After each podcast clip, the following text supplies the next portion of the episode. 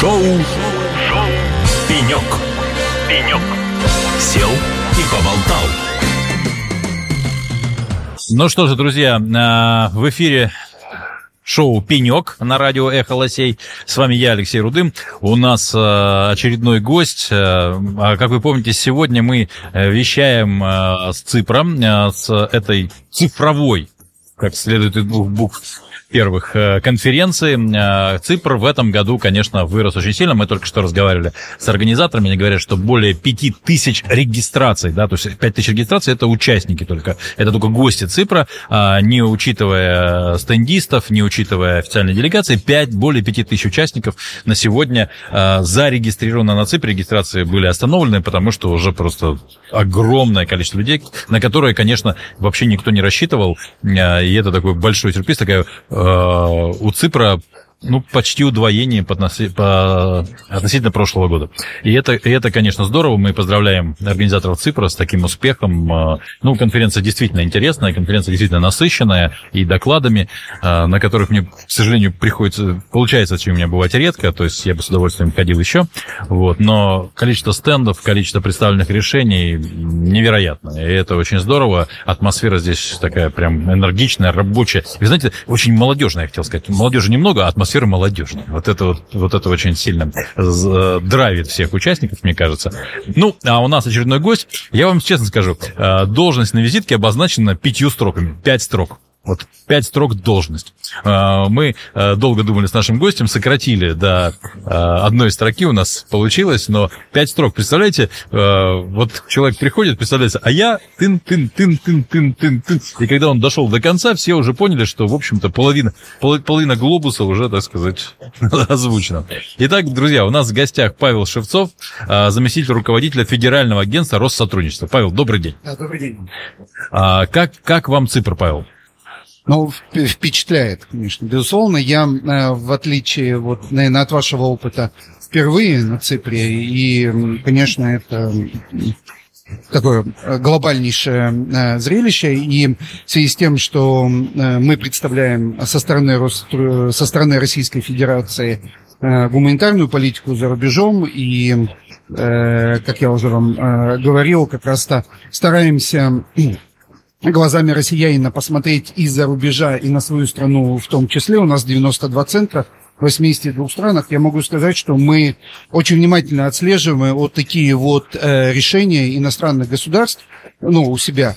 И наш ЦИПР не, не, не хуже, а во многом лучше всех тех решений, которые есть там за рубежом, даже Западной Европы. Но мы просто поздно начали, как всегда. У нас лучшая сотовая связь, потому что мы поздно начали. У нас лучший финтех, потому что мы поздно начали. Знаете, если вот эту тему развивать дальше, то я по должности очень много э, бывал в командировках за рубежом. И когда начинаешь рассказывать коллегам, даже в той же Австрии, там, Германии, а куда мы продвинулись с точки зрения информационных технологий, они очень сильно удивляются, да. Тот же э, там регистрация, допустим, очень многих вещ, вещей там в своем личном кабинете на госуслугах. Когда ты им показываешь, что это, вот это, у тебя приложение, ты можешь через него сделать почти все в своей жизни, да? Они понимают, что Россия где-то находится в другом космосе, и в этот момент начинают тебя реально уважать. Ну, у меня э, яркий пример. У меня очень много друзей, которые обладали, э, обладают до сих пор еще тут, вот, э, зарубежной недвижимостью, э, позакрывали западные счета uh-huh. за ненадобностью, потому что неудобно. За коммунальные платежи там за недвижимость, например, во Франции, гораздо удобнее платить через российские э, было банки, да, чем иметь э, эту карточку Европейского банка, где ты ни дистанционно ничего сделать не можешь, ни по вот это а, а, аналитики, ничего нет. А здесь удобно, автоматом настроил, у тебя все платится, и все настолько к этому привыкли, что позакрывали западные счета и через западные карты, и вот э, случилось. Э, действительно, Россия во многих вещах продвинулась, потому что я считаю, что где-то мы позже начали, где-то мы сильно закусились. Mm-hmm. Вот. А, ну, я все-таки прочитаю один раз за нашу с вами встречу. Я прочитаю вашу должность полностью для того, чтобы наши слушатели поняли, о чем мы с вами дальше будем разговаривать. Итак, это Министерство иностранных дел Российской Федерации Федеральное агентство по делам Содружества, Содружества независимых государств, соотечественников, проживающих за рубежом и по международному гуманитарному сотрудничеству. То есть, коротко, Россотрудничество, как мы сказали. Да. А, Павел, мы с вами поговорили перед интервью. А, а мне теперь понятна роль, цели и задачи. Да? А, я сейчас вкратце нашим слушателям объясню, собственно говоря, как сухая выжимка, скажем так. Итак, э, ребят, э, в чем, собственно говоря, задача Павла и э, самого агентства Россотрудничества? Задача стоит в том, чтобы иностранцы перестали, наконец, воспринимать Россию, российских жителей, вообще все вместе, как некую территорию, по которой гуляют медведи, где есть балалайки, икра, ну и медведи, которые играют на балалайках, закусывая икрой. Задача показать, что Россия вполне себе прогрессивное государство, государство, способное на многое, да, где действительно делается очень много и очень хорошо. И вот э, это и есть задача Россотрудничества. Я, Павел, я правильно написал? Да, да, да. Главное, знаете, как это, если утри совсем э, просто говорить, это чтобы иностранные граждане завтра думали о нас лучше, чем сегодня. Во всех отношениях. И с точки зрения тех же информационных технологий. Отлично.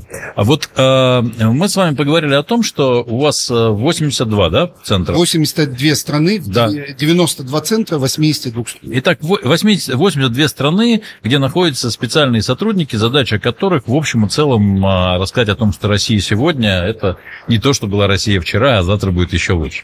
Вот э, скажите, пожалуйста, э, через что, как как, как это вообще сделать, да, то есть как бы каким образом, какие есть инструменты убеждения, да, но мы понимаем, что есть там а, у государств, у разных есть там специальные радиостанции, телеканалы, которые, ну, скорее носят пропагандистский характер, нежели, как это, а, а, познавательный, нежели там приобщающий, да, то есть это такой инструмент скорее такого мощного давления, да, силового воздействия, скажем так, да. Если говорить о вас, о вашем инструментарии, что это, через что вы достигаете этих целей? Алексей, может быть, вы э, иногда слышали, что как раз -то, там такое есть выражение, что Россотрудничество – это как раз-то инструмент мягкой силы. Да? Мягкой силы. Вы правильно сказали, что такого это как бы жесткого воздействия, а мы как раз-то инструмент, который мягкой силы. То есть наша задача максимально донести, если не всем э, э, гражданам иностранных государств, то, по крайней мере, людям, которые в том числе принимают решения относительно сотрудничества их страны с Российской Федерацией, вот все те, э, все то многообразие э, возможностей, которые есть в Российской Федерации и которые открываются перед их страной взаимодействия с, наш, с нашим государством. Да? И здесь вот если мы сейчас э, с вами конкретно говорим про информационные технологии, да, то это очень мощный и один из самых на данный момент серьезных инструментов. Потому что мы же понимаем, что там все говорят, что э, будущее за цифровыми технологиями, да, и когда мы Э, людям за рубежом показываем, что смотрите, у нас помимо там прекрасного вооружения, да, есть да, еще, да, да, есть еще и, допустим, очень развитые информационные технологии, да. И это не то, что вот мы у кого-то там это все скопировали, у себя развиваем, а это реально программисты, э, которые уже выучены в Российской Федерации, да, они это сделали, и Российская Федерация готова вот этим вот поделиться. Не просто, что мы это держим и только миру показываем. Мы говорим, что давайте вот на этой основе вместе с вами, допустим, сделаем какой-то вместе проект. Ну, то есть вы хотите сказать, что кроме Достоевского, балета, там дягильских сезонов, да, то есть как бы музыка Чайковского, у нас э, на самом деле появилась еще одна составляющая, и сегодня мы можем говорить э, с нашими зарубежными там партнерами, контрагентами, ну просто соседями в конце концов, мы можем говорить о том, что мы можем уже сегодня быть э, кем-то, ну, если не определяющим, но влияющим в секторе именно IT, да? Мы не можем, а мы уже на самом деле достаточно серьезно влияем. Просто мы часто из-за того, что мы находимся в такой, знаете, рутине, мы даже не можем там а, так немножко в сторону отойти посмотреть, а как это вот все развивается. А вот и когда мы начинаем анализировать, а, а как российские компании IT-сектора выходят на рынок, и какое они там место занимаются, выясняется, что реально и не только, допустим, в странах Юго-Восточной Азии, там, Африки, но и в странах э, там, ну, той же Западной Европы наши IT-компании достойное место занимали, и тот же Касперский, и там другие крупные игроки, да, они представлены очень хорошо. И вот это вот история там с информационными технологиями. Я приведу вам еще один пример, чем мы занимаемся. Мы э, администрируем код у правительства Российской Федерации. В прошлом году это было 18 тысяч, в этом году 23 тысячи иностранных студентов. Это те ребята молодые, которые приезжают в Российскую Федерацию учиться за деньги бюджета Российской Федерации, правительства. Из 175 стран в этом году. А это страны, э, западные страны там тоже присутствуют? Все страны присутствуют. 175 стран. Там в ООН сейчас там 193 страны, а мы из 175 стран. Да, есть, допустим, крупные партнеры наши, такие как Вьетнам, Китай, страны СНГ. Есть страны, где там один-два иностранных студента, но это, допустим, африканские страны, страны Латинской Америки, но они все равно едут. И мы вот видим за последние, мы этим уже занимаемся 8 лет, и мы из года в год видим, как э, интерес именно к информационным технологиям, к детскому творчеству, да, вот этим вот вещам, которые там надо собрать там руками, ну, допустим, знаете, там, квадрокоптер и все остальное, да, как бы это вызывает все больше и больше интерес. И как раз-то в Российскую Федерацию ребята из этих стран едут к нам, чтобы учиться вот э, на там, программистов и там бизнес-информатика и на другие, которые сейчас очень ходовые специалисты. А прежде чем мы уйдем на музыкальную паузу, а, вот, а как вы думаете, сейчас мы говорим о том, что вот из 170 двух стран едут э, учиться, но все-таки это за бюджет Российской Федерации. А есть ли вообще какая-то статистика, есть ли вообще примеры того, когда едут именно учиться в Российскую Федерацию, но за свой счет, потому что у нас, вот, например, там, ну, хорошее образование в области, а, там, ну, не программирования, наверное, фундаментальных наук, математики, физики, да, после чего можно стать там хорошим программистом. Есть такие примеры? Или, или если их нет, чего нам не достает для того, чтобы это заработало вот в таком ключе? У нас э, масса таких примеров, потому что э, ну, есть усредненная цифра, она у всех немножко разная. Мы считаем, что иностранных студентов сейчас в Российской Федерации порядка 200, 280 тысяч. 280 тысяч? 208 тысяч иностранных студентов, студентов. в России. По, э, Выдающаяся цифра. Да. По за бюджет Российской Федерации по всяким программам, через Россотрудничество отдельно, там есть, допустим, вот тот, тот же Росатом, у него есть отдельная цифра, когда они там ребят из-за рубежа привозят. Это где-то порядка там 20-25%. Там она цифра все время плавающая. Но остальные это 80, 75-80% это ребята, которые приезжают реально за деньги. Mm-hmm. То есть э, квота правительства Российской Федерации, если таким языком продаж говорить, это, знаете, это некая такая воронка продаж, когда мы говорим, что вот мы берем лучших ребят и зовем их в Российскую Федерацию, чтобы они приезжали учиться. Но когда соседи в одном доме видят, что, ага, там, э, Коля поехал учиться в Россию, я тоже хочу ехать в Россию. И Коля поехал, э, он получил квоту правительства Российской Федерации, а, допустим, его сосед, он уже не получает квоту, потому что на всех не хватит, он едет уже за деньги. Да, и поэтому, поэтому, в общем-то, большое количество ребят из-за рубежа, которые едут именно уже за бюджет. Ну что же, отлично.